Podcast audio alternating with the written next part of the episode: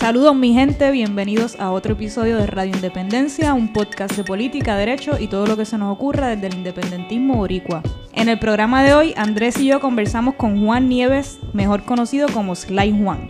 Suscríbete a Radio Independencia en tu podcast favorito y YouTube y síguenos en nuestras redes sociales para mantenerte al día sobre lo que pasa en Puerto Rico. Que lo disfruten. Saludos mi gente, bienvenidos a otro episodio de Radio Independencia, como siempre con ustedes Andrés González Verdecía y en el programa de hoy está de vuelta con nosotros la compañera Adriana Gutiérrez Colón después de su peregrinaje. Saludos Adriana. ¡Eh! Saludos, regresé. ¿Me, te- me extrañaste, Andrés? Te extrañé, ¿viste? Pero eh, ¿cómo quedó? ¿Sobrevivimos? ¿Qué tú crees? ¿O quedó bien mierda cada programa? Sobrevivimos, pero hice falta, no, Sí, mentira. sí, sí. ¿Sabes qué? Me, eh, me falta ponerme al día. Ah. Pero escuché la de Xiomara y me encantó. Súper nítido y qué lástima que no te pude conocer Xiomara, pero espero que nos conozcamos en algún momento por ahí que Andrés nos presente. Sí, Omar es bien cool. Te falta el, del- cool. el secretario de justicia. falta el secre. Pero Y, y- es raro porque en una parte el de Xiomara que te comenté que estaba grabando solo la primera parte, la parte que era sobre el revolú de... Sí, el monólogo la- sobre el revolú de, de la no causa contra pero la secretaria de al día, justicia. no estaba, estaba desconectada.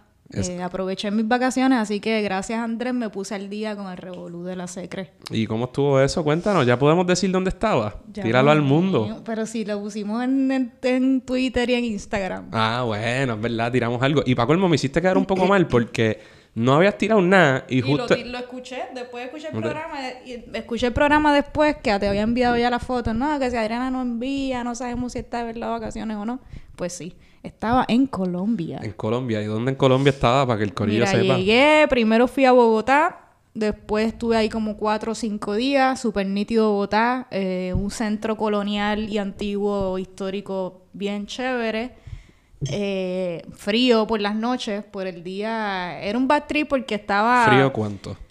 Pues yo ni sé, yo creo que por la noche podía bajar a 40 y alto. 47, 48 por ahí, pero es medio bad trip porque por el día si hace sol, pues no tienes que tener abrigo, pero a la que hace sombrita o se va el sol, ya ahí tienes que ponerte el abrigo. O sea que es un kitipón y teníamos que tener siempre el abrigo cargándolo. O sea, que usaste, no usaste el grande, grande de nieve, o cómo es la cosa. No, me compré uno más light, Light, pero y bastante gordito. Y te, o sea, te Porque yo arriesgaste, soy ¿no te- friolenta. Ok. Pero sí tenía camisitas de manga larga por abajo y eso. Por eso en Bogotá no me tomé fotos con la teacher de Radio Independencia. Porque fallé Ah. y no me compré un abrigo, que es lo que debía haber hecho. Y... Necesito mi abrigo de Radio Independencia. Mira, y aquí en Puerto Rico todo el mundo te hace una pregunta bien inapropiada en vez de, en vez de preguntarte, oh, jodas que vas a Colombia, preguntarle Pablo Escobar". García Márquez o Shakira o lo que sea, te preguntaban eso. ¡Eh, Pablo Escobar! A cada rato, aquí en Puerto Rico, tú dices Colombia y te vienen con eso. Pues mira, yo... ¿Es o no es? No estoy hablando de Es, no estás hablando mierda. Y no es aquí, no es aquí nada más. Yo creo que en todo el mundo. Es más, yo creo que ahora Colombia tiene un montón de turismo gringo por narcos en Netflix. Y ellos lo decían como que ahora llega mucha gente porque ve narcos y, y a nosotros, pero de los tours y la gente con la que hablé allí en Colombia, eh, na- na- no conocí un fan de Pablo Escobar.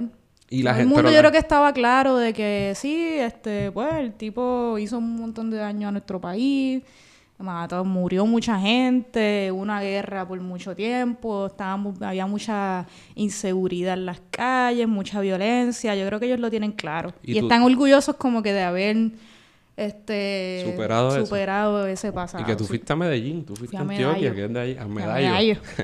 ¿Y qué fue lo más que te gustó de todos los sitios que viste? Es que está difícil. Fui a un par de sitios. Fui a Bogotá, fui a Boyacá a visitar a una amiga Lichi. Si me estás escuchando, saludos, te quiero. Un abrazo. Saludos a Lichi. Saludos a Lichi y al corillo de amigas que jangueamos y tomamos harto aguardiente. Harto, todo es harto. Como todo harto. Mucho. Ah, claro. Mucho harto. Eh, ¿Y aguardiente es un ron específico o cualquier alcohol? sabe chichaíto. Sí. Sí, es como con anís. Sabe a chichaíto. Sí, ahí hay como la Es oficina. tú- peligroso por eso, porque tú sigues... Te dejas llevar. Coño, pero llevar. es que el chichadito que baja pesado ni que fuera Sí, juguito de... pero te envuelves también con el dulcecito y... Sí, pero por poco te dice, es como pitorro que te envuelve. O sea, no es, no es un licor suavecito. Este. Pues yo creo que el que probé es como más, me, se me hizo más suavito que el chichaíto. Ok. Y, no tuve resaca el otro día, así que... y te hizo falta el podcast, admítelo. Sí, no, más o menos. Mira, pero déjame contarte todavía. Medellín, Medellín está nítido. Vayan para Medellín, a Colombia y a Bogotá. Medellín es más moderno. y hace más calor. Y, y está bastante limpio.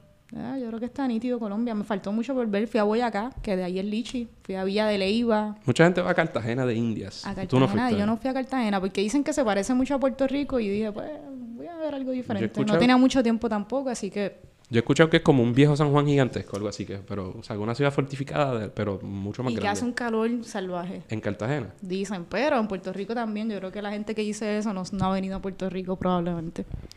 Pues nítido, ya pues te reincorporaste a, a la vida real. Disfruté, sí. Cogí Te- un break, me desconecté, como te dije. No, no sé nada de lo que está pasando en este país. Me Tre- tienes que poner, además de la secre. tremendo, gente. A todos los que están viendo y escuchando, el recurso dice que no sabe nada de lo que está pasando. Mentira, mentira, estoy hablando. Te pusiste al día, además llegaste hace unos días. Si te la estoy montando. Este. Hablamos de ti ¿De qué? Con... Ah, no, con Edwin. te la- Es que ya, ¿verdad? Te la montamos hace tiempo, pero obviamente Eso tú me la montando. Sí, no se ha dado todavía a los que han escuchado, el- los que escucharon el podcast con el doctor Edwin Irizarry Mora. eh, está, pen- está pendiente la el jueguito El de básquet, el encuentro. Así que ya lo documentaremos. Vamos Pues a ver. nítido. Si gano los documentos, si no, no van a ver nada por la red. se acabaron las licencias de vacaciones de Radio Independencia. Sí, no va a haber vacaciones hasta cuando yo me vaya Nos y... pusimos para nuestro número. Pues nítido, en el programa de hoy, gente, ahora más, más serio, vamos a tener la segunda parte, va a estar con nosotros Juan Nieves, que es una figura también que ha estado, no sé si llamarlo un influencer, pero alguien que está haciendo Sly Juan. eh, videos en YouTube y cosas, mejor conocido como Sly Juan, un tipo bien cool, lo mencionamos aquí en un programa, va a estar con nosotros hablando de, pues, de, los, del- de su trabajo, de qué es lo que hace él y cómo, cómo hablar de cómo podemos aprender este asunto de las redes y cómo ¿verdad? utilizarlos a nuestro favor. Sin embargo, vamos a comenzar a discutir algunos de los, de los eventos que se han estado discutiendo en el país recientemente y vamos a empezar con, con la pelea, con la prohibición de la pelea de gallos en Puerto Rico, ese asunto nacional. Sí, ah, no, bueno, yo está, como les dije, me desconecté, ¿verdad? Como se debe hacer en las vacaciones. Seguro. Pero uno no puede nunca desconectarse del todo, así que uno siempre, ¿verdad? Chequea un poquito las redes, los periódicos, a ver qué está pasando. Y además de la noticia y el escándalo y la, la vista de la secretaria de Justicia, peleas de gallos. Eso era todo mi feed, eran peleas de gallos, memes de peleas de gallos, gallos, gallos, gallos. ¿Qué pasó con las peleas de gallos? Pues desde hace un tiempo se estaba dando esta discusión de la posible prohibición por parte del Congreso de Estados Unidos de las peleas de gallo en Puerto Rico. Si no me equivoco, en mayo la Cámara del Congreso la había aprobado, la prohibición, eh, con una mayoría bastante sólida. Y ahora creo que se estuvo en un comité de, de conferencia y ahora el Senado lo aprobó también. Y eh, está a la espera de la firma del presidente Donald Trump. Eh, lo que prohíbe es, fue una enmienda a la ley de agricultura, ¿verdad? Si no me equivoco, el Farm Bill. Y es para que se, prohí- pero se prohíba esta práctica en territorio en Estados Unidos, que ya lo prohibían sus estados, pero ahora se, se extienda esta prohibición a los territorios de Estados Unidos, que incluye Puerto Rico y las Islas Vírgenes de Estados Unidos. ¿Y qué pasa con las peleas de gallo? Pues que se revoltó el, se revolcó el gallinero. El gallinero. Se revolcó el gallinero, entonces ahora sí queremos la independencia. Hasta aquí llegamos. Ahora está todo el mundo encojonado Han en la calle haciendo puede protestas. pasar muchas cosas en este país, pero que se prohíban las leyes, las peleas de gallo, no, no, no, no, hasta ahí llegamos. Pues entonces se revolcó el gallinero y ahí, pues, gran sector de nuestra sociedad que está en contra de esta prohibición. ¿Por qué? Porque ah, las peleas de gallo, pues sí, es una tradición que existe en Puerto Rico desde hace mucho tiempo vino con los españoles, se prohibió en algún momento con la invasión de, ¿verdad? de los Estados Unidos y luego se volvió a legalizar y a regular y ahora nuevamente la prohíben. Eh, pues, y, ¿y por qué pasa eso? ¿Y, y qué nosotros pensamos? Bueno, yo te voy a decir mi opinión. Yo estoy en Zumba. contra de las peleas de gallo. ¡Ah! ¡Ah! Tú no eres puertorriqueña. Yo estoy en contra de las peleas de gallo. No me gusta, nunca me han tripeado de las peleas de gallo. No me atrevo a acercarme a. ¿Has ido a una gallera alguna vez? ¿Sabes que Fui a una gallera a Tres Palmas en Bayamón, donde se fundó el PIB, Ahí está. pero no fui a ver una, fui a ver una batalla de gallos de hip hop. ok, ya, ya, ya. No Sí, a gallos peleando de verdad. Yo creo que yo fui una vez de chamaquito, pero no me acuerdo. O sea, pero de grande a ver la silla postal y... ¿No recuerdas ¡Ah! algo? Recuerdo el revolú, pero de nuevo yo, o sea, no, fue, no fui yo a ver los gallos ni a apostar, yo fui a acompañar a alguien y yo creo que estuve como cinco minutos y... Y, no repensar, no, o sea, eh, No, en el, es que no, en el momento, digo, yo tampoco apoyo los gallos, pero, pero que en ese momento tampoco entré, tú sabes, con el análisis sociológico y demás del asunto. Pero. Pues a mí no, me, no, no, estoy a favor de las peleas de gallos. Este, ni me gustan los, los toros en España. Eh, nada de eso me gusta. Pues yo creo que un poco entonces para ahora hablarlo de la cuestión legal y demás. Exacto, pero, pero si hay un asunto político que, ¿verdad? Que, que vale la pena discutirlo, utilizando esta situación de ejemplo de lo que está pasando con la prohibición del Congreso de Estados Unidos a las peleas de gallo aquí en Puerto Rico, y es que yo no estoy a favor de las peleas de gallo, Andrés tampoco, no nos gusta eso, es violento, es agresivo y me parece que lo debimos haber prohibido nosotros mismos hace mucho tiempo. Pero no está de más aprovechar esta oportunidad y, analizar y pensar sobre nuestra situación política, porque hoy son las peleas de gallo, pero mañana puede ser una prohibición de cualquier otra cosa o una ley impuesta por cualquier otra cosa. ¿Y a qué se debe esto? ¿O por qué puede pasar esto? Por la cláusula territorial de la Constitución de Estados Unidos. Porque sí, por supuesto que yo escucho a la gente, ¿verdad?, discutiendo en las redes y tanta cosa y a veces pienso que no se discute lo importante y se pierde de perspectiva tantas cosas. Pues mira, para mí es bien claro, si nos preguntan los méritos, no, yo no creo que, sea, que esa práctica, no creo que es buena y probablemente debe ser ilegal por una cuestión, en mi opinión, más que otra cosa, eh, por, ¿verdad? por los derechos de esos animales, porque se les están, básicamente es un deporte, ¿verdad? Eh, como otros, donde la diversión en última instancia es poner a pelear a dos animales que se van a morir, ni siquiera es para que se van a matar entre sí para diversión y apuestas, ni siquiera para comer, ¿verdad?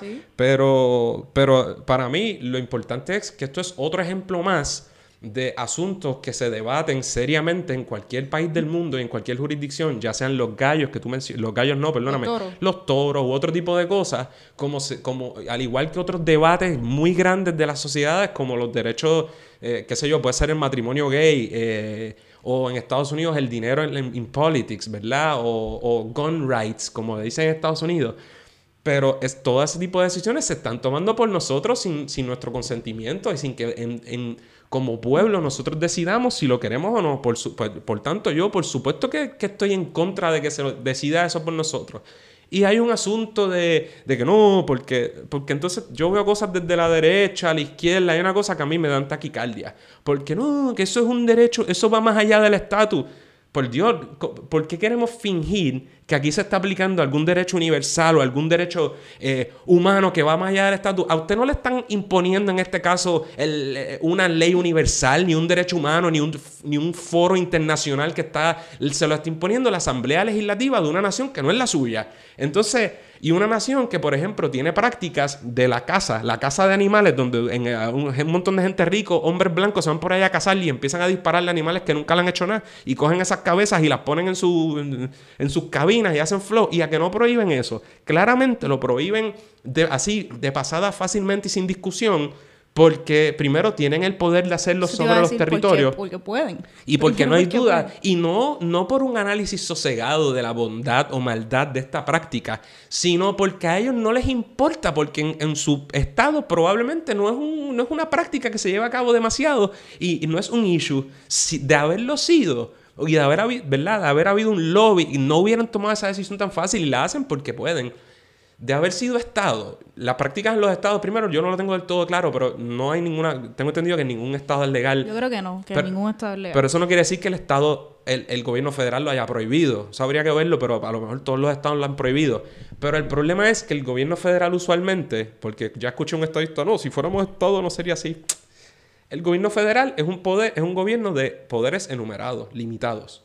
Y cada acción que toma, en teoría, tiene que estar justificada por una cláusula constitucional que dice, tú puedes hacer esto.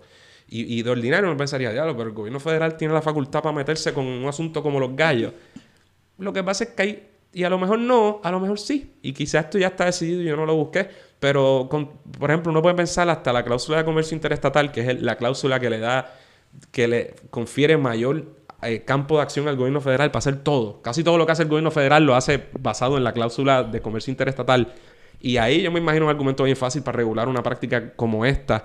Eh, o si no, cualquier otra, si es que la tiene. Pero en, en, Puerto Rico es irrelevante porque como, de nuevo, somos una colonia, es decir, un territorio de los Estados Unidos, pues ellos, el poder aquí no es enumerado, no es, no es limitado es completo. O sea, que le pueden prohibir desde comprar un papel. Poderes plenarios. Desde cualquier cosa que usted se pueda imaginar, el gobierno federal tiene facultad para hacerlo. Y lo hicieron en Puerto Rico.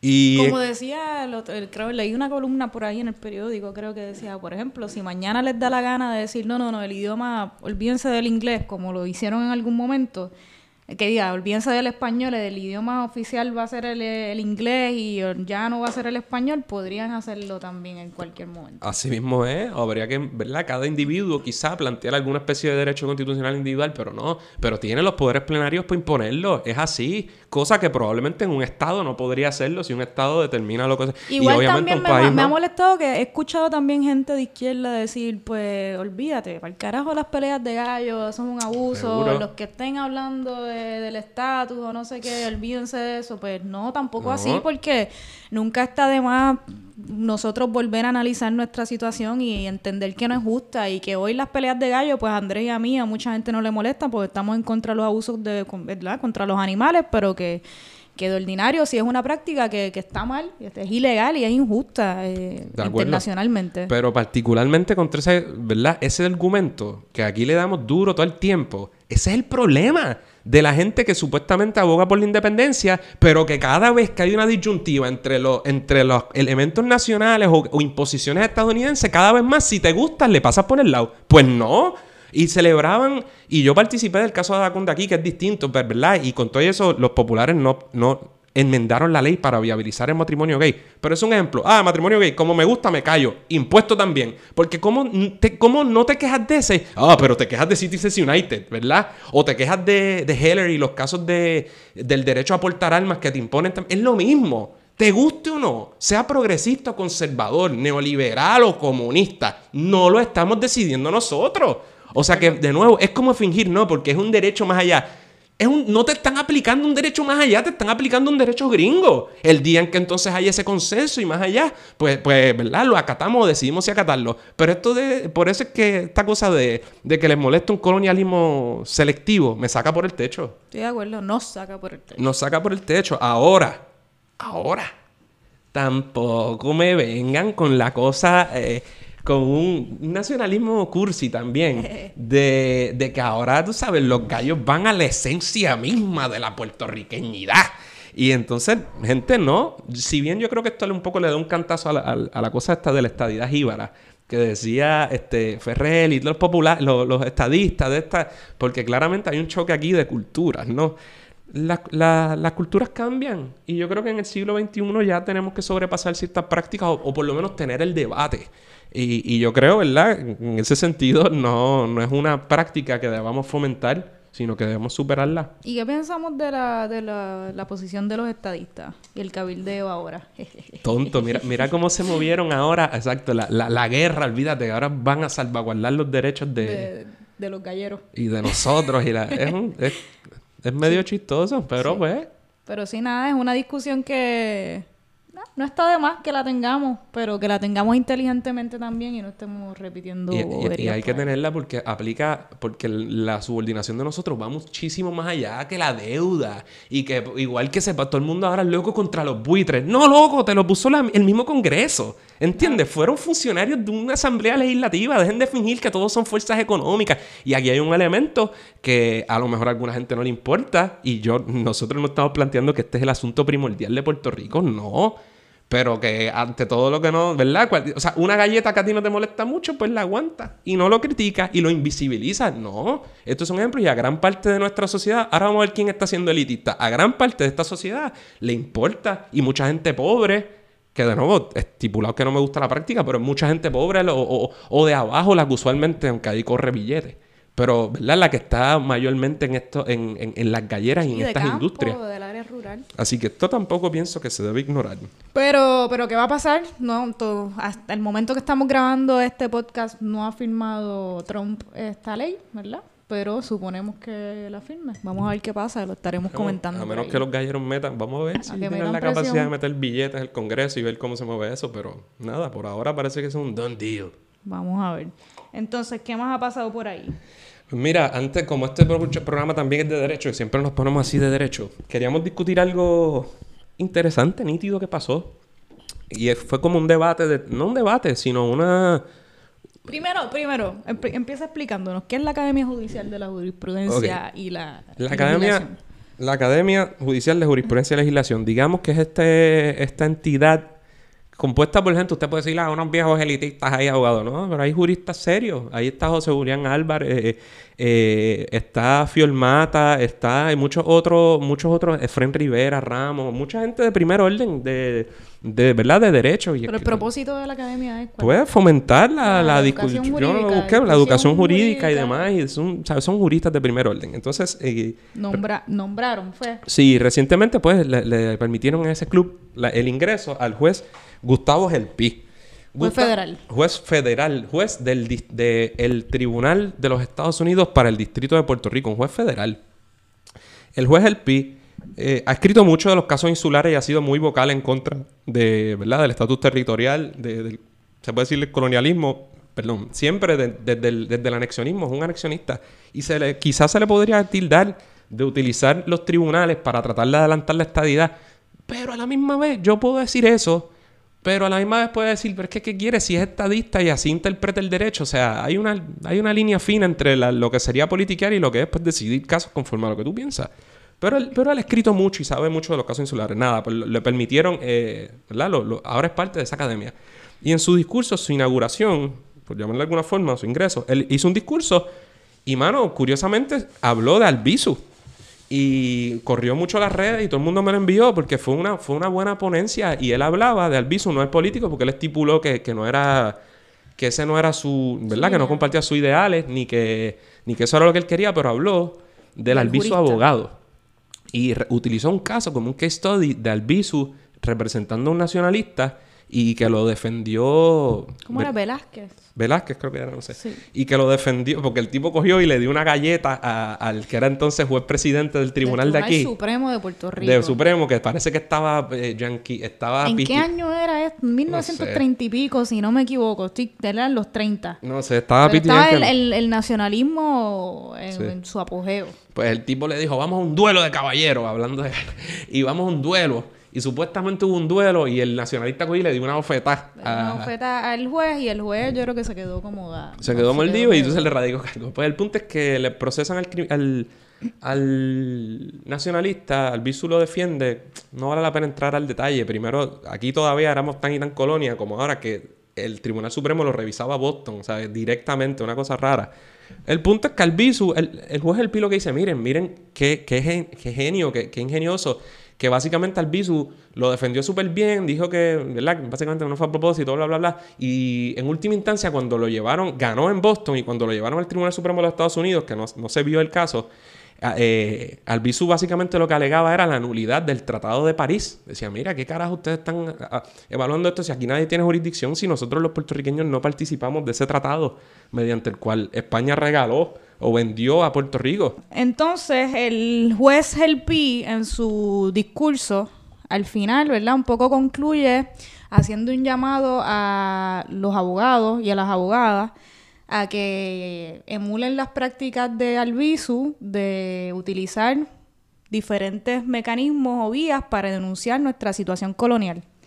Entonces él dice, ¿verdad? Que mediante el diálogo, el respeto mutuo, pues que, que no dejemos de denunciar el- nuestro, ¿verdad? Que somos una colonia. Sí, nada, y en realidad el escrito de él es una transcripción de ese discurso que él dio y por supuesto un juez federal, anexionista, nada- no está haciendo una, ¿verdad? No está venerando las posturas políticas de Albizu y, ¿verdad? Y la- Pero estuvo bastante bien. pero estuvo súper nítido. No, no, o sea, es más, lea, búsquenlo y léalo. lo- está en nuestras páginas. A eso voy. O sea, lo compartimos porque en verdad un buen escrito puesto de alguien que no comparte tu filosofía política, pero que esté elogiando los dotes de, de Albizu como abogado y precisamente lo que él dice es, hermano, ese argumento que el político, ¿verdad? De alguna forma que no prosperó en, eh, en última instancia, hoy a, a la luz de Sánchez Valle y demás es súper claro y es bueno y eso es lo que trae a colación este juez federal.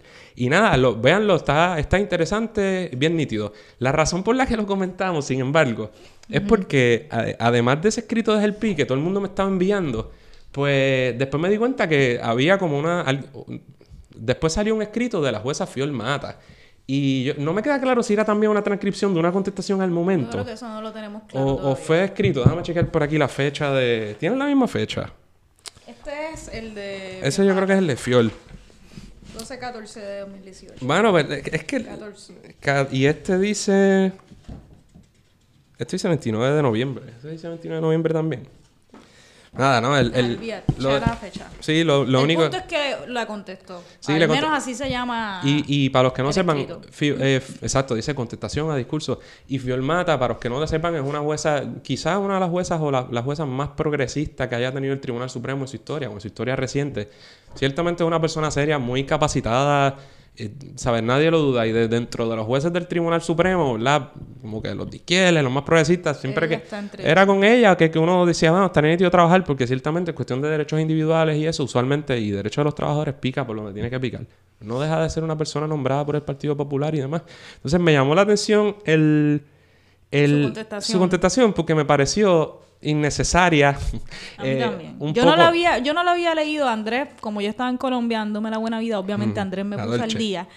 Pero eh, me dijo, léetelo a ver qué piensa. Y leí el de Gelpi también igual y dije, coño, está bueno, está súper interesante. Habla de un caso de, de Albizu que yo desconocía y está Sí, nítido. tampoco. Pero leí después el de Fiormata la contestación y no enten- todavía no entiendo muy Es bien que, a es qué que no se se la puedo debe dejar o pasar. dónde va. Pero y yo, y yo, yo trabajo en el Supremo, la, la- he tenido el, ¿verdad? el privilegio de hablar con ella, tremenda profesional, pero no se la puedo dejar pasar como jueza popular porque, por ejemplo, gran parte de su escrito, en primer lugar, es innecesario lo que hace. Bueno, el juez El Pi nos sorprende, tremendo, y hace esto, y un poco añadiendo cosas, pero innecesario. Y un poco repetitivo. Yo decía, pero si aquel era tan bueno, ¿por qué Fío le está añadiendo? Parecería casi algo moldito.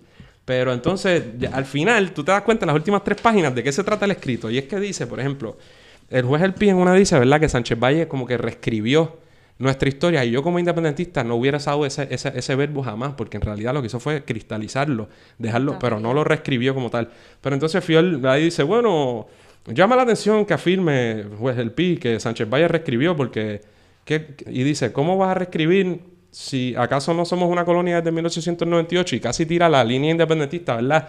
Y dice, o es que el juez reconoce que hubo otra historia que al menos comenzó a escribirse entre el 50 y el 52. Entonces, uno no sabe si, de- de- visto desde ella, y ¿verdad? habla de la opinión de Braille Sotomayor, parece que entonces va a ser la apología de Lola a, A Lela. Oda a, a- a Lela y que va a decir como que ve, había una historia ahí reescribiéndose. Y entonces, un poco, aunque ella no toma una postura, dice, ¿verdad? Eh, el- eh, esta es la historia que tímidamente comenzó a escribirse en el 1950 y que Sánchez Valle rechazó.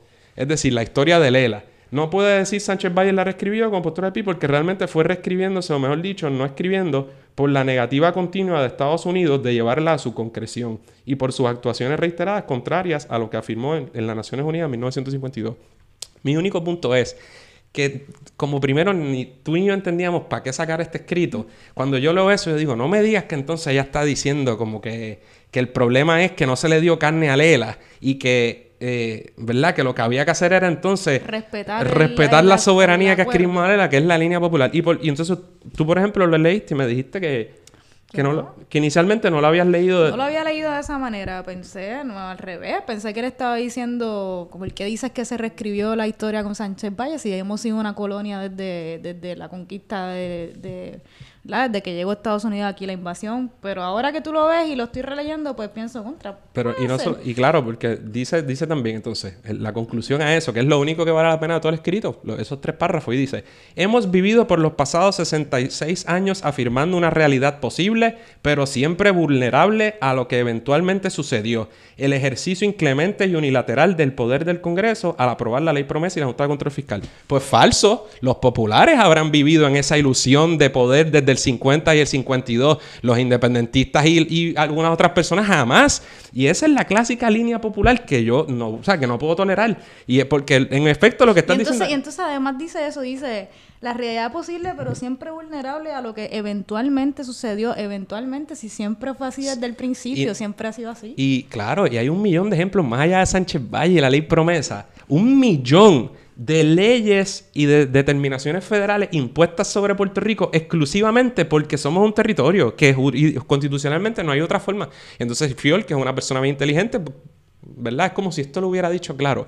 Pero eso no es mi... La razón principal por la que yo quiero Zumba, decir esto. zumba, ahora desahógate. no es solo por esto. Que a lo mejor usted no le dice, ay, qué exagerado Andrés. El problema es que ella eh, votó en Sánchez Valle. Y, no, y distinto a, por ejemplo, una jueza más popular tradicional como Anabel Rodríguez y otros que te hablan de Lela y que la soberanía que obtuvimos y te cantaban eso más orgullosamente, pero más directamente, el problema con este tipo de análisis postmoderno, progre medio melonista, es que eh, el que ella hizo en, Sánchez Valle, ella decidió algo que ninguna de las partes le pidió, que de por sí eso es eh, controversial, ¿verdad? En términos jurídicos, sino que al ella interpretar toda lo- la, la soberanía que adquirió Puerto Rico después del 52 se fue full popular y empezó a interpretar que si no, porque Puerto Rico tiene la soberanía del coquí y la soberanía es algo maleable y la soberanía no es lo mismo aquí y allá y los tiempos han cambiado. Entonces, alguien, ¿verdad? Como yo he leído tanto esa opinión y yo sé lo que ella decidió y su interpretación, que ella se fue más allá,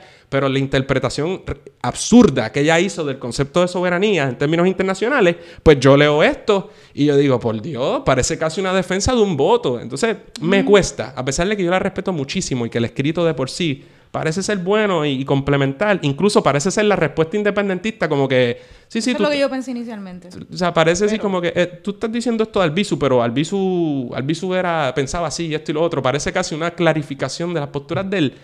Esos parrafitos son problemáticos viniendo de alguien que votó como ella votó en Sánchez Valle. Entonces, ahora sí. Ahora sí. Ya, ya nos desahogamos. Está bueno, están buenos los escritos. Eh, desde el Pi lo compartimos en Radio Independencia en Facebook. Búsquenlo, léanlo y se van a, enter- a enterar de una historia bien interesante de un caso de Albizu y, y nunca está de más. Ahora sí, nuestra segunda parte del programa, luego de haber analizado algunas de las cosas que han estado pasando en estos semanas, días. Vamos a darle la bienvenida a nuestro invitado durante el programa de hoy. Entra, entra. Un amigo de Radio Independencia. Amigo, pana de Radio Independencia. Fan de Radio Independencia. Siéntate por ahí. Mira, checate, Adrián, checate si está prendido el micrófono, creo que. Mira, a ver, habla por ahí. Ahora. Ahora sí. Saludos, Sasa, saludos. Ahí está di- con di hello, my nosotros. friends. Hello, my friends. Es verdad, todo el mundo me dice, ayer me dieron lo mismo, me mandaron a grabar algo y yo... Pero no te hemos presentado. Juan Nieves. Juan Nieves es tu nombre real. Sí, como Jon. Snow. Jon Snow, literal. Juan Nieves, Sly Juan en las redes sociales, pana de Radio Independencia desde, desde, los, desde el principio. Desde el sí, de yo los lo buenos. conocí ustedes en Twitter. Alguien parece que le dio like o algo a usted y Twitter como que te da... La magia y de las "Yo, ¿qué es redes esto?". sociales y del, del Twitter. Bueno, Y de- entonces. Nada, y decidimos invitarlo. Es una figura que. Porque de- desde- queremos seguir haciendo esto, ¿verdad? Tra- hemos traído gente bien diversa. Pero lo cool de, de Juan, no sé si decirle Slide o voy a decir Slide Juan para jugar. Juan.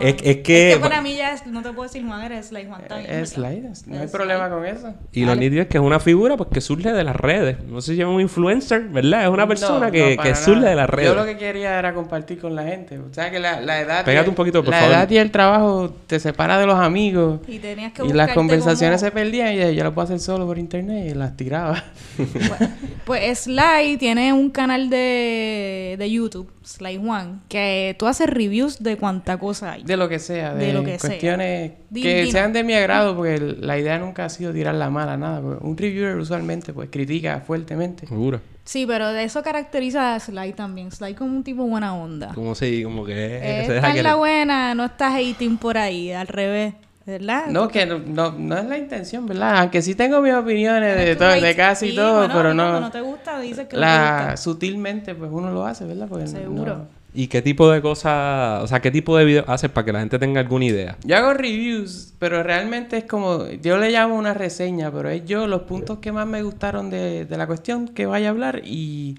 y tratar de hacerte como un pitch para que tú lo veas o lo leas o lo escuches.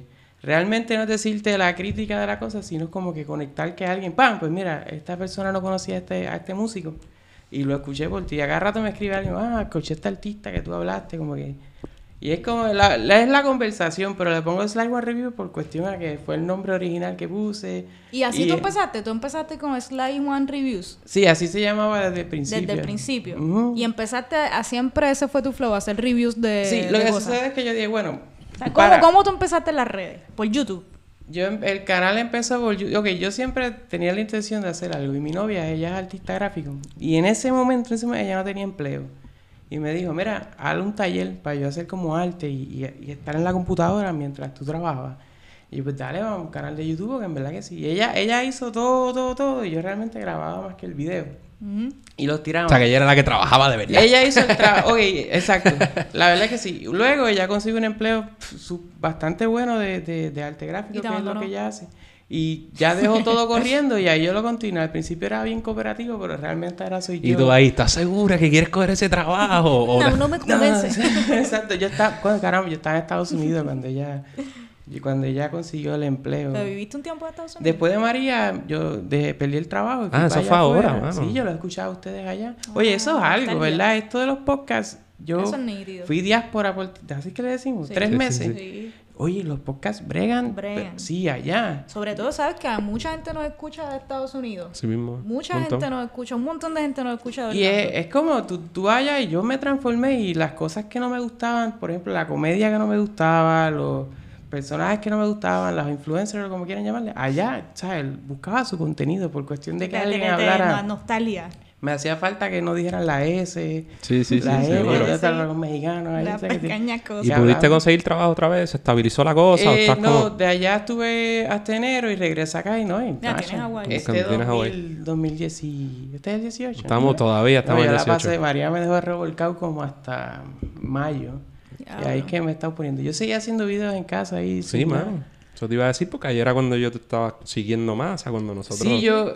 Oye, la cuestión me ha ayudado a mí como que a mantenerme enfocado en algo y como que... Porque si no, la mente tú sabes que No era... es mal que por bien no. Y ahora lo hago pues por, por mantenerlo, no dejarlo morir, porque en verdad me ha sido beneficioso en conocer más personas, en, me han invitado a ciertos lugares. ¿Tú fuiste al Lechente también o no? Hay un Sí. episodio viejo ahí. De, hecho, ¿o- ¿De cuándo a- es? De hecho, Chente, ese señor es un maestro, de verdad. él, es, él, es, él es un gran personaje, porque cuando esa cámara se apaga, él es bastante, yo diría que profesional en lo que hace, y como que bien metido, y él... Bien, bien se pone- Me dio la mano bien. Parece, Se nota, parece una persona serio. Sí. Una persona parece- seria. No, esto, exacto, es Chente. Chente es flow con la apagado prendido, pero Es cuando Chente, lo pues. apaga es como que ay, me dio un montón de consejos.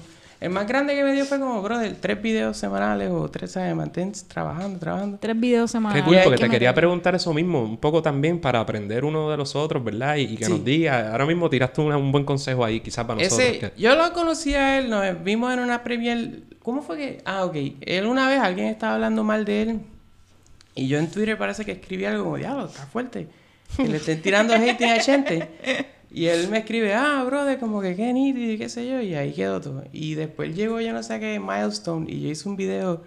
De estos videos lambones, pero realmente yo hice una, una historia de cuando yo vi a gente por primera vez hasta que llegó a los 100 mil o a lo que haya llegado.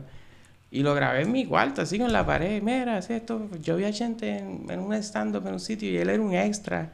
Hasta ahora que es gente. Y que lo acabo, yo lo acabo de ver este weekend. Y ahí él me escribe en privado y me empieza a seguir en todas las redes y todo eso. Y me dice, brother, tres videos al, a la semana y no pares de trabajar, pues al- algún día llegarán los seguidores. Ahí viene María, me voy para Estados Unidos, va, va, toda la cosa. Y cuando regreso, un colega de cine que me ha dado la mano también fuertemente, Fico. Fico Cañano, él es de Cine Express, el súper bueno conmigo. Tú me estuviste invitó- en el programa que estuviste, Chente, él estaba. también creo. él estaba. Ah, me acuerdo. Está al lado. El Ah, timeline ah, va a llegar ahí, va a llegar ahí el timeline. pues él me invita a la, a la Sol de Medianoche, a la película. Ajá. Ok. Y allí estábamos en la primera, y un montón de artistas. Yo sendo bacalao yo allí. Yo estaba todo el mundo y decía, wow, ¿qué es esto? Y esta. allí la foto con las actrices, Pedro Capó super cool. Yo leí lamboyando ahí del disco de él que había hecho de covers. Y después le diste un review bien malo. No, no, no hablé del disco, es que yo no, no escuché tanto a Pedro tampoco. Y veo que hay como un bullicio con Chente, porque Chente llegó como tarde y le sale en la película. Y cuando se acaba el reguero de gente que está todo el mundo tomando, ta- estaban bebidas gratis o no habíamos entrado a la sala. buena. Fico y Chente se conocen, no sé de dónde. Y cuando Fico me, Chente me va al lado de Fico, así como, "Ah, mira, adiós, pero ¿qué hace este tipo aquí? Como que va donde mí, nunca me había visto en mi vida. Y me saluda y le dice a la novia que venga, mira, este es el muchacho este, que sé yo. se acabó esa noche y yo me quedé como, diablo, qué lo que era, como que haciendo los videos alguien te ve y se le queda en, en el esquema mental. Porque, Oye, eh, sí, alguien que es chente que tampoco ningún dedo. No, él- Tarante, el chente, maestro, el maestro. gente- Igual nosotros lo hemos dicho, nosotros en gran parte empezamos el podcast también escuchando podcast de chente. Ahora- ahora, si nos llega- bastante pionero. Pero si nos llega a escuchar, cada vez que habla de política y con ideas electrónicas, a veces me da un poco de taquicardia, pero, pero, nada, a veces ellos- dicen- es que pero ellos lo admiten, que ellos eso no es de su- saben. Sí, que eso no es- tienen, los que tienen los personajes montados y eso es lo que los sí. llevó y yo... No, pero está cool, yo siempre la, me siempre la forma así y a veces aprieto como el puño y hago diablo, bro, pero yo no soy un experto, pero, pero yo creo que el mercado de ellos es, es- Sí. es en otra línea. Y después de eso que lo vi en el cine, en una semana después Fico me llama que Chente le dijo para ir a, a grabar lo que grabamos allí y me llevó al estudio. Y yo, mano, ni 100 followers con Fico, que es un profesional del cine, y Chente, que es un profesional de esto nuevo que se creó ahora. Y yo allí, y él nunca me trató como que yo fuera un bacalao, ni un nadie que no conocía. Él llegó, ah, mira, Juan, qué bueno, llegaste temprano. El estudio, y me explicó todo así. Y después yo le dije, mira, si yo no tengo casi nada. Y él me miró, ¿what? Como que, diantre. Pues mira, y me dio un par de consejos y ahí quedó eso. Y este. Entonces, en términos. ¿Como cuánto tiempo tú ibas metiéndole ahora ya a los videos entonces en total? Supuestamente YouTube dice que dos años, pero el canal yo lo creé antes. Sí, porque tú estabas barbú, tú de tirar- estabas- Sí, es que en el trabajo que tenía yo podía estar todo... Mm, te echabas Podía hasta- vivirle el sueño, pero ahora no. me- cuando conseguí un empleo nuevo, me dijeron, brother, este, El, el, el- Deja- La melena se va. Todo eso en la puerta lo deja. Además, además, además, que yo, yo, me, yo, me, yo me estoy quedando calvo. Y esa cuestión del Qué pelo largo me tapaba aquí atrás. Y entonces, como pues, tapaba las entradas y toda la cuestión, porque esto es algo bárbaro, perder el pelo, mano. Tacho, yo digo, yo, por ahora- yo no tengo ese problema. Yo, Ay, es más, me pueden salir ya, las canas, que me salgan canas, aunque yo tengo el pelo bien negro por ahora. Pero, hacho, me dolería si se Pero empieza a ¿qué empezar en el pelo. También los hombres, ustedes lo, Ah, les trauma demasiado la, la calvicie. Es que no ¿Qué nos preparan. Tú no naces preparado para No, quedarte mano, calvo. eso está... Está eso- bien, ahí pero sí que me va a dar duro. Cuando yo miro al espejo y empiezo a ver las... Como que... mm, ahí es me voy. la- Hay cosas peores que vienen con la vejez la cal- que la calvicie, así el que tranquilos. Educación falló en no nos darnos una charla de cómo Sí, bueno. lidiar. Tranquilos, tranquilos. que empieza la el midlife no pasa crisis. nada, relájense. Ah, no digas eso. Andrés, que tú haces con un convertible. Yo, papi, aquí tengo convertible. Me metí en una cuenta para ser feliz. Sí, mano. Este, pues, mano, yo queríamos preguntar cosas de tu opinión, ya que lo tuyo es dar reseña. Danos, Sí. danos, danos tips de... Queremos, bueno, tips. Yo le iba a preguntar, ¿Qué? eh, por ejemplo, tus producciones favoritas de aquí, de allá, del 2018, algo ¿De que sobresalga. de- Vamos a de- empezar por. A mí me gustan las películas. Sí, Andrés es un fiorú de la De Yo soy aquí de la isla. Pero bueno, la que tú quieras, porque Mira, aquí, que se ha estado Wow, produciendo. Es que no me acuerdo el nombre, pero es el, ¿De aquí? es el doctor Vázquez Quintana, el, el del MUS. Sí. Él, hicieron una película de él que se llamaba. Wow, no recuerdo el nombre, que el director es Ari Manuel, creo que se llama, que hizo lo de Nicky Jam. Que es esta película que es. que Wow, es en el time frame de cuando Rosselló estaba de gobernador y estaba esa lucha política entre él y él y su esposa tenía Alzheimer. Esta película salió el año pasado. Ah, sí, sí, ya sé. No me acuerdo ¡Wow! del nombre. no Para mí, en mi opinión, ¿verdad? Pero es una película de qué? Sí, de la historia. buscar. Pero de la historia ¿Quién de él. tú? ¿Quién eres tú? ¿Tú la Ah, viste? ya, ya, ya. No la Ah, o sea, no tiene. Cuando tú dices que es de él, no es que es sobre la No, historia trata de él del libro cuando él hizo Mi amigo el gobernador, el libro.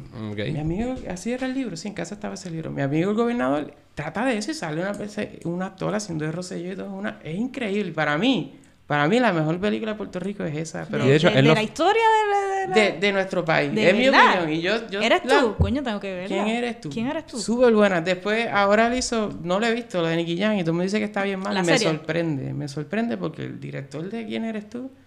Sólida. Y dicen Bueno, que es mala. tener- dicen que es mala la Que la de Nicky Jam es mala. Tiene pero que tener, debe tener algo que ver con el contenido de la historia, ¿no? que, me- bueno, es que te cagoteo, es como que Bueno. no va dirigida a nosotros, maybe, y las Sí. personas que yo conozco. pues. Pero sabes que yo lo he leído también por ahí que a par de gente no le ha gustado Nicky Jam. Pero estamos hablando de, De la lo serie. ajá, de la Del- serie que de salió, la que serie- supuestamente no está en Puerto Rico, pero ya Ah. todo el mundo la ha visto. Telemundo creo que tiene los derechos porque Y no la está Netflix la compró sí. en Latinoamérica. Pues, ¿quién eres tú? En cuestiones visuales, el sonido, porque usualmente las películas aquí boricuas, el sonido no es el más sólido. Y este está Y bueno. la historia, escribieron una buena historia y eh, aquí ya estamos a nivel, ya aquí estamos al nivel de, de buen cine en cuestión a visuales, pero es la historia, eh, yo no escribo, pero alguien que se siente y que le meta caliente a una historia que, que nos represente.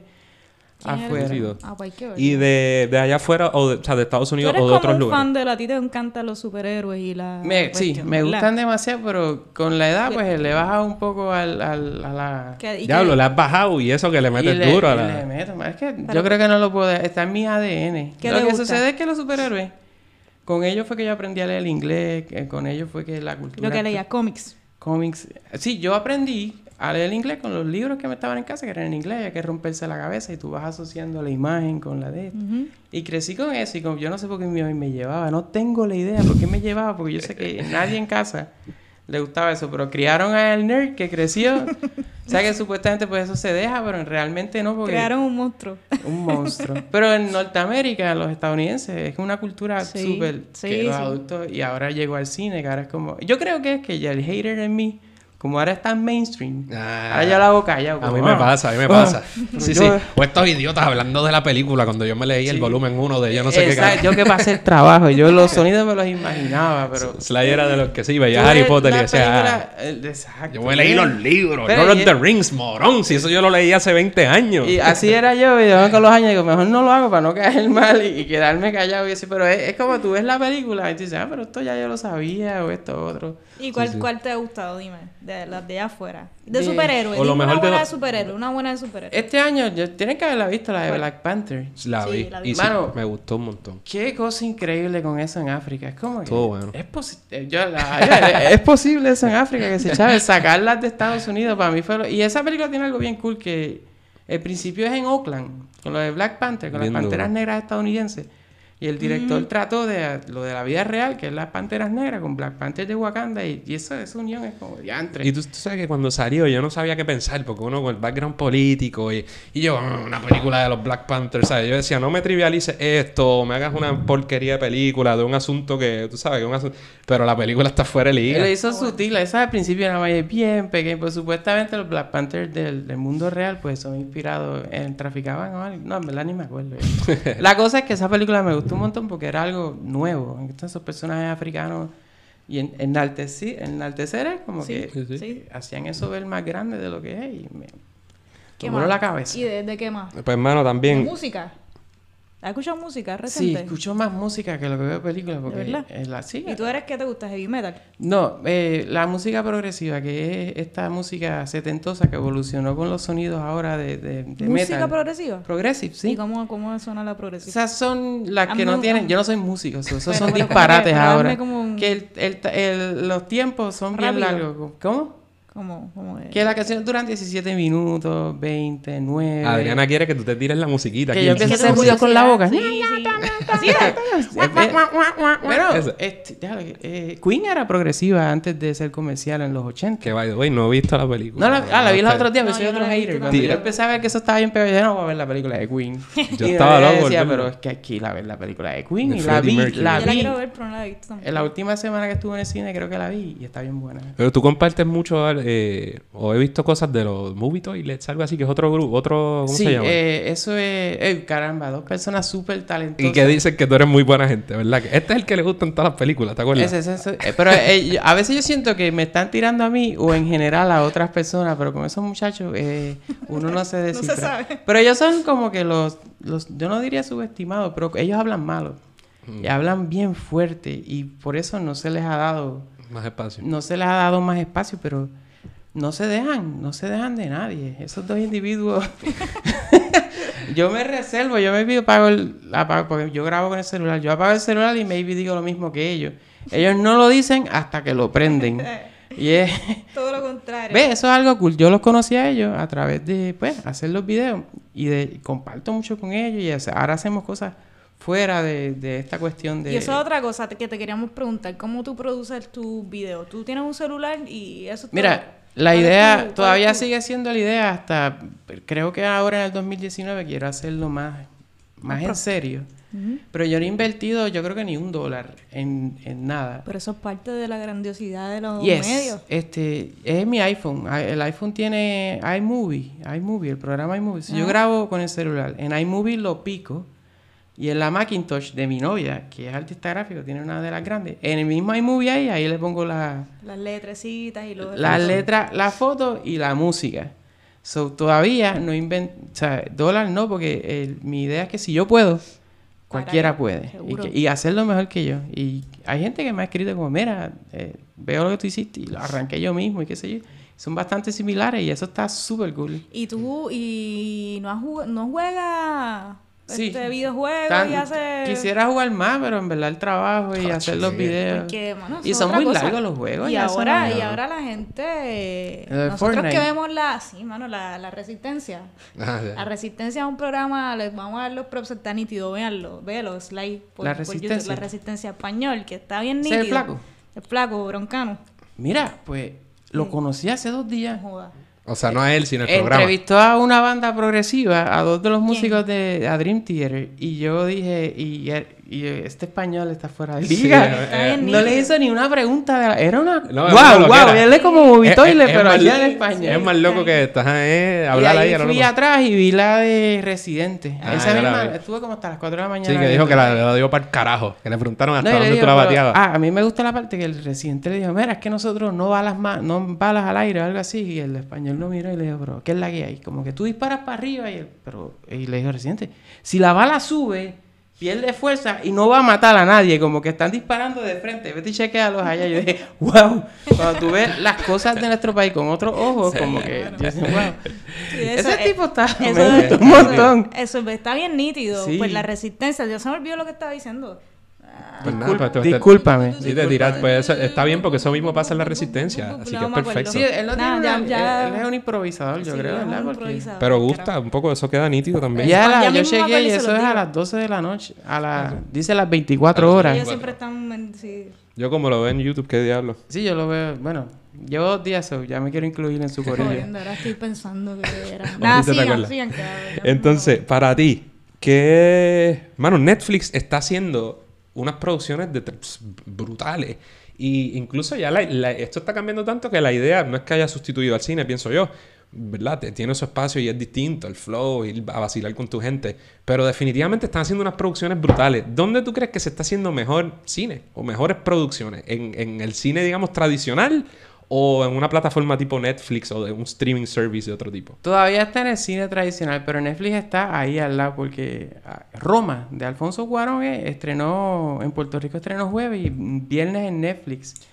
Lo que pasa es que los, dire- los directores grandes, los grandes, Todavía, porque eso es relativo, todavía están como, no quieren que sus producciones estén directas en Netflix. Pero para mí, para mí es el futuro. El futuro. En el fu- allí nadie te molesta, y es a la hora que tú quieras. Si tú sales del trabajo a, la- a las 9 de la noche, ahí está el estreno para ti. No hay fila, no hay gente con el celular.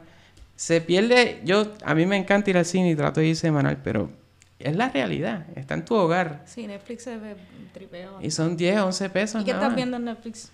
Ahora mismo que estoy viendo. eh, Club de Cuervos, la de México, ¿no la han visto? No la he No. visto. no, ¿Y estamos es como de fútbol? Es de fútbol. No Pero yo, yo no sé nada de fútbol tampoco. Me encanta. La serie es como una loquera. Son estos dos hermanos que heredaron el equipo de fútbol del papá y es como bien mexicana y me fascina. Y es- no es en el DF.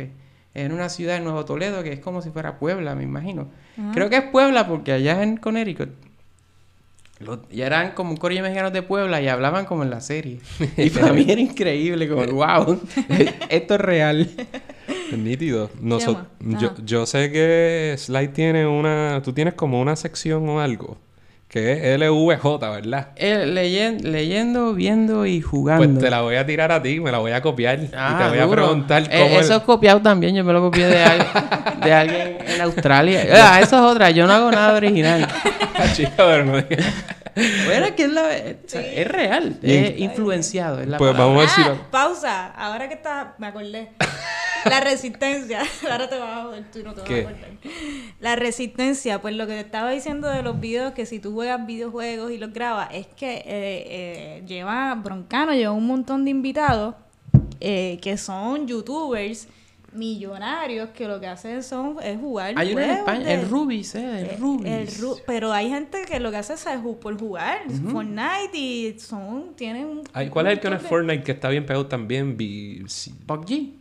PUBG, será. Es No como. Fortnite, yo no sé. Yo no sé cuál es ninguno de los dos, brother. el Yo- punto o sea, es que, que estaría brutal poder ser esa Aquí persona hay una que comunidad y, tiene muchos viewers. y- Bien grande de, de, de streamers de videojuegos, videojuegos? en Puerto Rico. De ¿De sí. verdad? Lo hay, hacen convenc- o sea, hacen eventos y todo en la isla. Hubo uno, First Attack. Yo no fui, pero como sigo dos o tres, en el centro de De- pero son convenciones. youtubers. Competencia. Bueno, hay youtubers, pero lo que sucede es que el nivel de seguidores y de, de dinero no, No no, tanto. compara. Ayer tu madre TV de otro youtuber que me encontré. Eh, no, a mi Sí, madre nada. dije que Se llama así, tu madre TV. Ya, un saludo. Eh, me lo encontré en Santurce, Le- en Santurce Ah, anoche. Preguntar Y él me estaba explicando los números. Por ejemplo, un youtuber estadounidense con un millón de, de seguidores, con 300 millones de población, pues no es tan grande Claro. como uno de 200 mil con 3.5 de población. Sí, sí, tienes así Sí, es que YouTube es complicado porque, por ejemplo, no- ¿sabes? No- es otra cosa. Nosotros no tenemos los recursos y es otro proyecto. Pero, por ejemplo, en, en Facebook nos va súper bien y en las otras redes nos va... Todo es relativo. Pero YouTube es, es complicado conseguir suscriptores. Facebook ¿no es la red social de Puerto Rico. Seguro. Yo Facebook no yo, no... yo nunca en mi vida he tenido un Facebook mío. Yo nunca abrí uno. El canal abrió uno y ahí pues mi novia pone ciertas cosas y a veces yo entro y lo pongo y no le, no le doy el cariño. Tienes uno de embuste ahí con un nombre. No, no es de embuste lo que sucede. Pedro Guzmán y una foto No, ahí yo diferente. creo... Hubo que crear uno mío para poder manejar el del canal, algo así, mira, en verdad. Sí, porque de seguro necesitas un profile para tener sí, un page. eh, sí, yo creo que se creó uno con otro. Es algo de slide, qué sé yo. No, no, tienes que... de la- es que no me lo sé ni siquiera. Pues no lo usa. Pero yo siempre he dicho como que yo voy a hacer cosas para YouTube y, y mi enfoque es YouTube y los números ahí son muchísimo más altos que en Tú, Facebook. tú tienes... ¿Cuál es el video que más ha generado? Yo fui a un tuyos? concierto de, de Daddy Yankee al frente y grabé, pero eso es como un footage de- del show. Y eso en Latinoamérica, eso se va- ¿Grabaste el show de Daddy Yankee? En el Era cuando Daddy Yankee y Nicky Jam se unieron por primera vez hace Un reencuentro. Hace mil años. varios añitos. No, cuando sabes que supuestamente estaban peleados y ya Ah, Nicky bueno, Jam no. pegó y vino a la isla y, y grabé ese footage y eso se fue. Entonces, los que sí realmente que yo puedo decir son míos y yo lo hablo, es hablando de Residente. Sí, yo hablo de Residente y a los 15 minutos ya hay tres comentarios como que de que yo no sé hablar, que soy un disparate, como que mi acento, que si yo soy, tengo retardo y qué sé Ah, yo. Bueno, ya. es que, bro, eh, yo hablo igual que Residente, asumo yo. ¿Y por qué llegaste al video por eso y qué sé yo? Y entonces, uno que... ¿Y qué tú haces con esos comentarios? ¿Les pichas o les No, contestas? yo, yo nunca los trato mal. eh. A veces... Eh, hey, amigo. eh, muchas gracias por ver No, a veces video. les, les caigo pesado, pero a veces no les digo nada, no les tiro la mala, me, me burlo de ellos, les digo, mira, en verdad que Eh, Gracias por ver el video. Si uno contesta todo en las redes, se vuelve, vuelve loco. loco, Imagínate, sí. nosotros, un, programa político abiertamente independentista, vive- ay bendito, si uno está contestando cada tontería, se vuelve loco, no se puede. No Pe- lo recomiendo, cero estrellas. Peor te tratan los colegas acá en la isla que un comment de un latinoamericano que realmente no te conoce. Y hay gente que conoce aquí que ha tratado, me ha dicho cosas peores. Y un video de Hulu que, va, que no para de coger views. Dice Hulu en español, ¿Y no por dice más cuánto va? nada. Ah, yo sé lo que tú Se dices. tiene como 10.000 o algo así. Coño, hay, hay, hay- hay muchos con más. No, pero es que todo es relativo, pero es un ¿Y palo. cuál es el más que no- tiene? O sea, ¿cuál Ese, el ese es como número? 30.000, el de Yankee. Los de Residentes son 17. Tenemos que 18. hacer un, un programa que no tenga nada que ver con, con el género urbano ni nada de eso. ponemos Residente. Todo lo que tienes que saber del trap y Sí. el reggaeton. Y, Ah, habla- si uno hiciera un canal de eso, es- chacho. y hablamos de la Asamblea Legislativa. Pudiera. Se presentó el P de la P14. Sí, 15, esa, 24. el nombre que sé yo. Con, con los views que tú harías hablando de eso nada más, por lo menos pagas Sí. un, un Yaris o algo así, puedes pagarlo. Acho, un palo. Pues antes de, llevamos un ratito ya combinado. Nosotros estuvimos grabando antes hablando de otros temas, pero me acuerdo de, viste, no me, no me perdí después de tu paréntesis. La sección, ¿cómo es que se llama Slide? Leer, ver, jugar, algo así. Leyendo, viendo y jugando. Pero yo te voy a preguntar a ti ahora, ¿cómo Sí. es la cosa? ¿Qué estás leyendo? Eh, leyendo ahora mismo. Estoy leyendo La fiesta del chivo es Ah. de Vargas Llosa. Sí. Que empecé a hacer, llevo como 15, 20 páginas, una cosa así. Ah, de la. República. Oye, allí mataban un montón de haitianos. Ah, en- yo me- Matan me- todavía, yo creo que eso está caliente La todavía. fiesta del chivo, para los que no La lo sepan, y, hay que hablar de eso. Mario Vargas Llosa, bendito, Mario Vargas Llosa. Por mucho tiempo solo García Márquez era el, el- el- el- ¿verdad? El- nuestro Cervantes, el- lo es, nuestro Cervantes. Es Pero García. el, y el único, sí, el único premio Nobel latinoamericano, la bestia.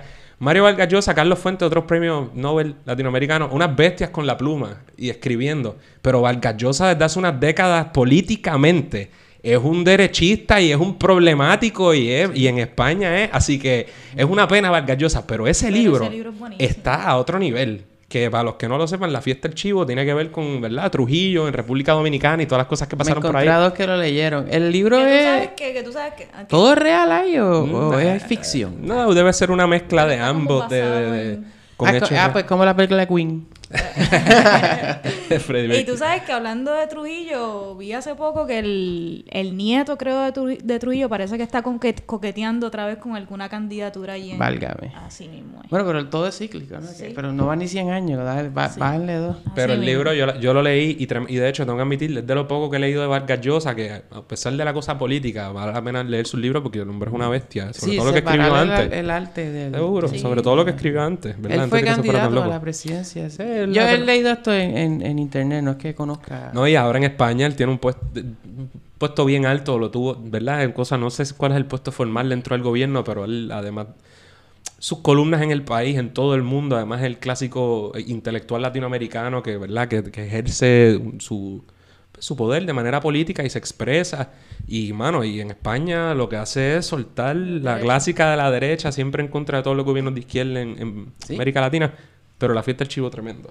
Sí, Entonces, Está duro y escribe, él le- describe, Duro. escribe bien. Brutal. Mano, si me doy a él por eso, que es lamentable entonces. No, no, Sí, sí. No, no, bien no, como escritor, ese libro es, Es el maestro. es un duro. Entonces, ¿qué estás viendo? Eh, estoy viendo la serie esa de Club de Cuervos en Netflix y entonces veo con mi novia semanalmente esta serie, esto es estadounidense, la serie esa que es como si fuera en Walmart, No que se llama Cloud, Cloud Superstore.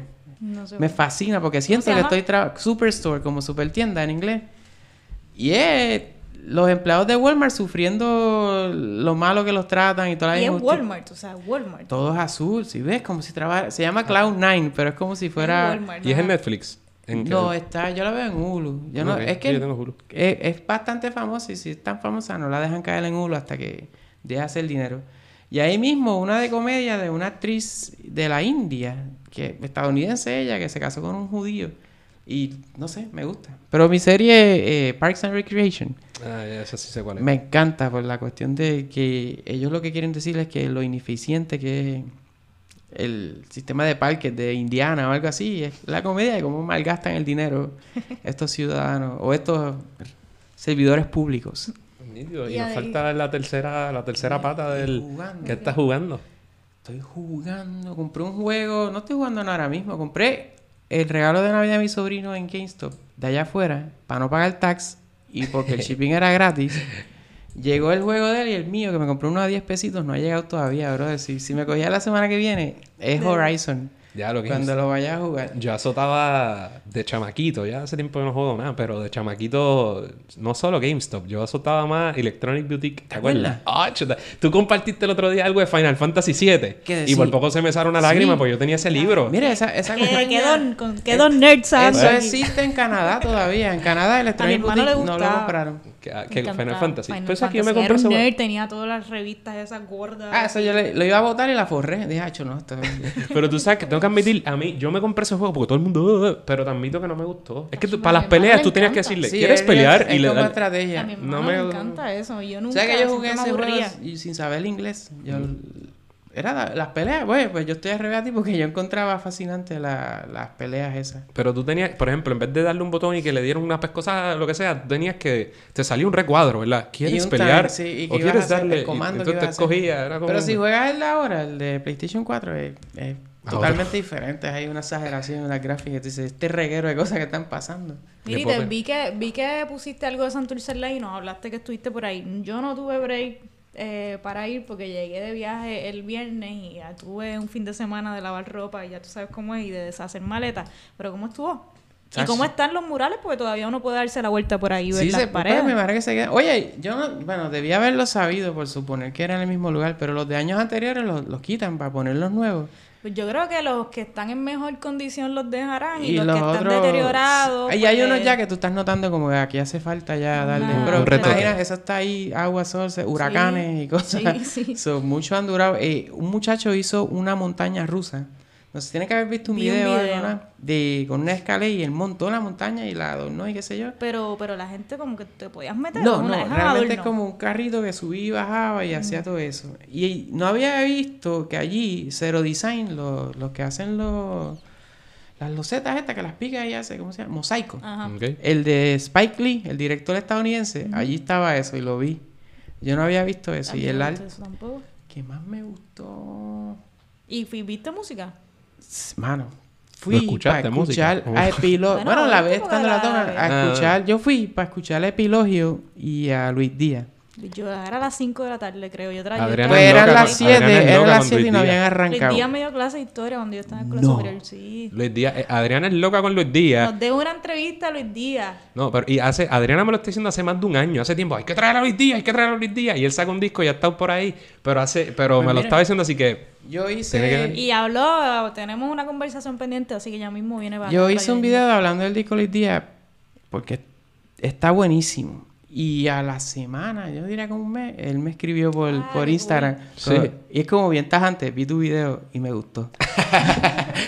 Y yo le dije, wow, nítido y qué sé yo. Y era como que ya, no vamos a hablar, bro. Sí, ya, eh, estaba fue. hablando contigo. Está bien, pero te dio props. como que, diantre, Luis Díaz, qué estrella. Es que eso es lo nítido esto, ¿verdad? Uno tira contenido así, Yes. que uno no sabe a quién le va a gustar. A lo mejor le gusta una persona, a lo mejor le gusta a tu mamá nada más, o a lo mejor le gusta un montón de gente. Y eso está nítido. Pues allí tocó antes del Epilogio, una banda de. Yo creo que es como un punk, no es punk, es funk o algo así.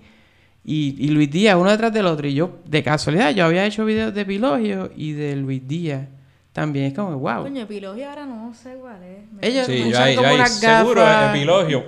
Nada, A lo mejor los he visto por ahí, a lo mejor conozco a alguien del corillo, indie pero ahora no. también. La música, a mí me gustó. Está Yo bueno. lo encontré fácil. me lejos de comercial, pero Está bien, a mí me gusta. Una propuesta entretenida para contrarrestar el trap. Sí, sí, Fue. a escuchar, Bueno, pues, darle de descanso al oído de vez en cuando. Pues Que el sí, trap que- no es malo. eh, me, No, me también gusta no, Bunny, me gusta... todo. Me entretiene en todo ¿Escuchaste caso. la última canción de Bob Bunny? Sí, la vi, vi el video y lo encuentro, lo encuentro cool y lo encuentro extraño que lo critiquen. Por, como que comparan la canción con las anteriores, que son bien sucias. Y es como, bueno, él cambió, no cambió. Él- ¿Qué, qué más quieres? Es que él, fue inteligente, él dijo que hay que, ¿cuál es el hook? Para pegar y hacer dinero. Ya pegué, pues ahora hago lo que quería. Aquí lo teni aquí tuvimos cuando estuvo el, el pan amigo Gamelín, que hablamos de eso y de ese asunto. Y sí, o sea, no deja. Yo le dije, eh, tú eras en dos años, a lo mejor este tipo es como un daddy yankee, tú sabes, y le van a limpiar la imagen. Y no hay duda de que hay algo. ¿Sabes? Hay algo de eso. Ahora está tomando acciones más, más conscientes Yes. para parecer casi un social warrior, cosa que él no había sido nunca y alguna gente le estaba de alguna manera escribiendo o exigiendo. Así que veremos. Pero está cool, a mí también me tripió. Sí, yo, yo que haga lo que le dé la gana. Yo Sí. Encontré que hizo la canción y pues nítido. Sí, no, puedo- no puedo ser hipócrita decir, no me gusta. Pero no dudes que en la próxima venga y la, la remate con No, algo más de, de- de hierba y eso. Lo que, lo que hablamos. Legalize. Sí, sí. Yo, mi única es evitar el mame irreflexivo. Porque tampoco es que uno que de repente todo lo que. Ah, eso era vacilando. O sea, si tu letra dice ciertas cosas, hay cosas que uno puede coger en serio, Él otras dijo no. que, que él interpreta como que historias. Y que todo lo viejo eran ciertos. Y yo, ok. Por eso, no seas muy hipócrita.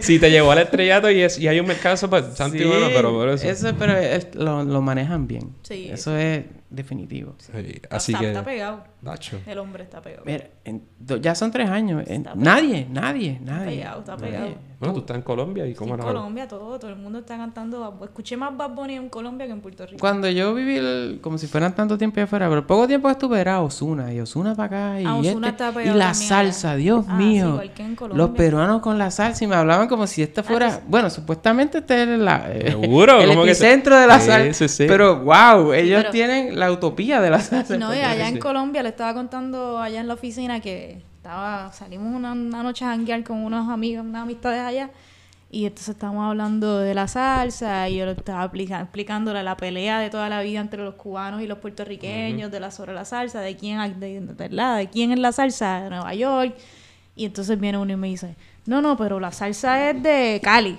y yo, What? sí, yo, de espera. Esa es la capital, yo creo, de Yo, la hasta salsa. ahí llegamos. Nah. Te puedes quedar con el reggaetón, pero la salsa de Cali no lo creo.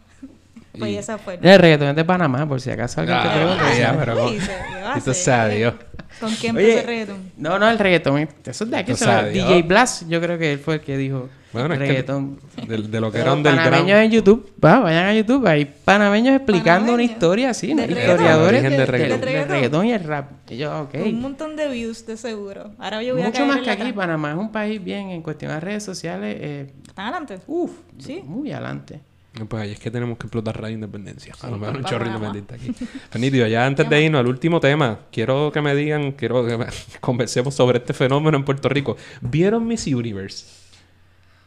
Yo no, yo no lo vi, pero, pero las redes sociales me dejaron claro todo lo que había que saber. Yo vi, yo vi el momento de la última pregunta de que contestó la puertorriqueña y la terminé de escuchar y dije, ah, se jodió. Pero, Y después, cuando no cayó en la finalista, pues lo dejé ver. pero como esto es un programa serio, ¿qué te parece todo el, el fenómeno y la reacción de la gente? Porque yo, antes de dar mi opinión, no sé, ¿qué te parece? ¿Eso es algo que valga la pena resaltar? ¿Es una tontería? ¿Hay algo bueno que sacarle?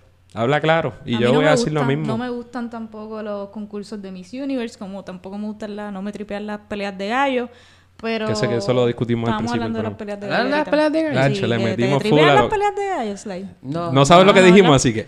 ¿Verdad? No sé qué dijeron. Bueno, yo defiendo el derecho a hacer lo que a ti te dé la gana. La Pero-. La pero- linda, la pero- linda. Pero es fuerte. Esos Sí, gallos se matan, esa esa fue nuestra y postura, eso. seguro. No, no, no, está- no, no, es muy cool. Sí, hay, hay culturas que hacían cosas en el pasado que ahora no. Exactamente. Pues podemos Sí, ser podemos igual que los demás. ¿Ves qué fácil? Los entenderlo? vikingos mataban vikingos y era como ya, degollaban sacrificios y ya no lo hacen. Pe- y pues, exacto. Tú Y- te imaginas, no, eso es un derecho de Y nuestra cultura. Innato. Odín, y es como, mira, bájale dos ya.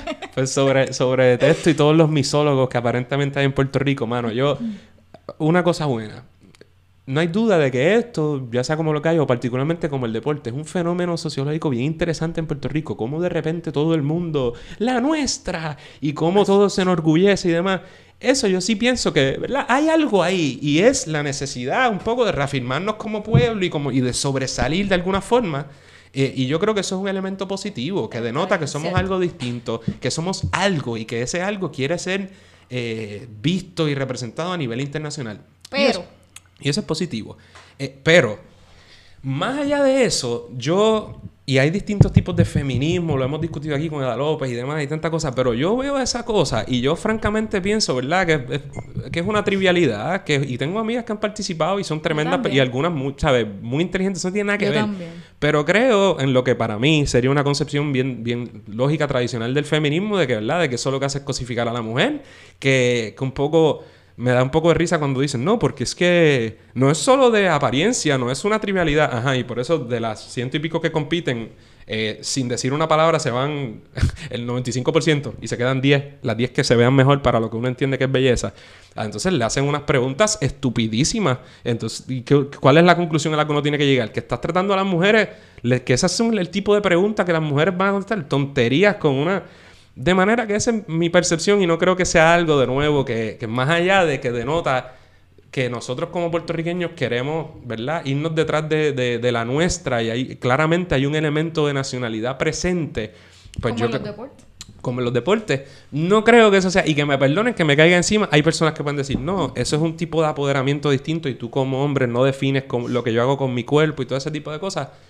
Hay distintas maneras de Ah, verlo. que esa pero- fue la pregunta que le hicieron a la de Venezuela. Y yo cuando le preguntaron, ¿tú crees que, que este tipo de concursos de belleza, ¿tú crees que ya que no lo hace bien al movimiento feminista? Y yo dije, se jodió. ¿Cómo tú contestas eso? Yo, yo ahí, sí, estoy de acuerdo.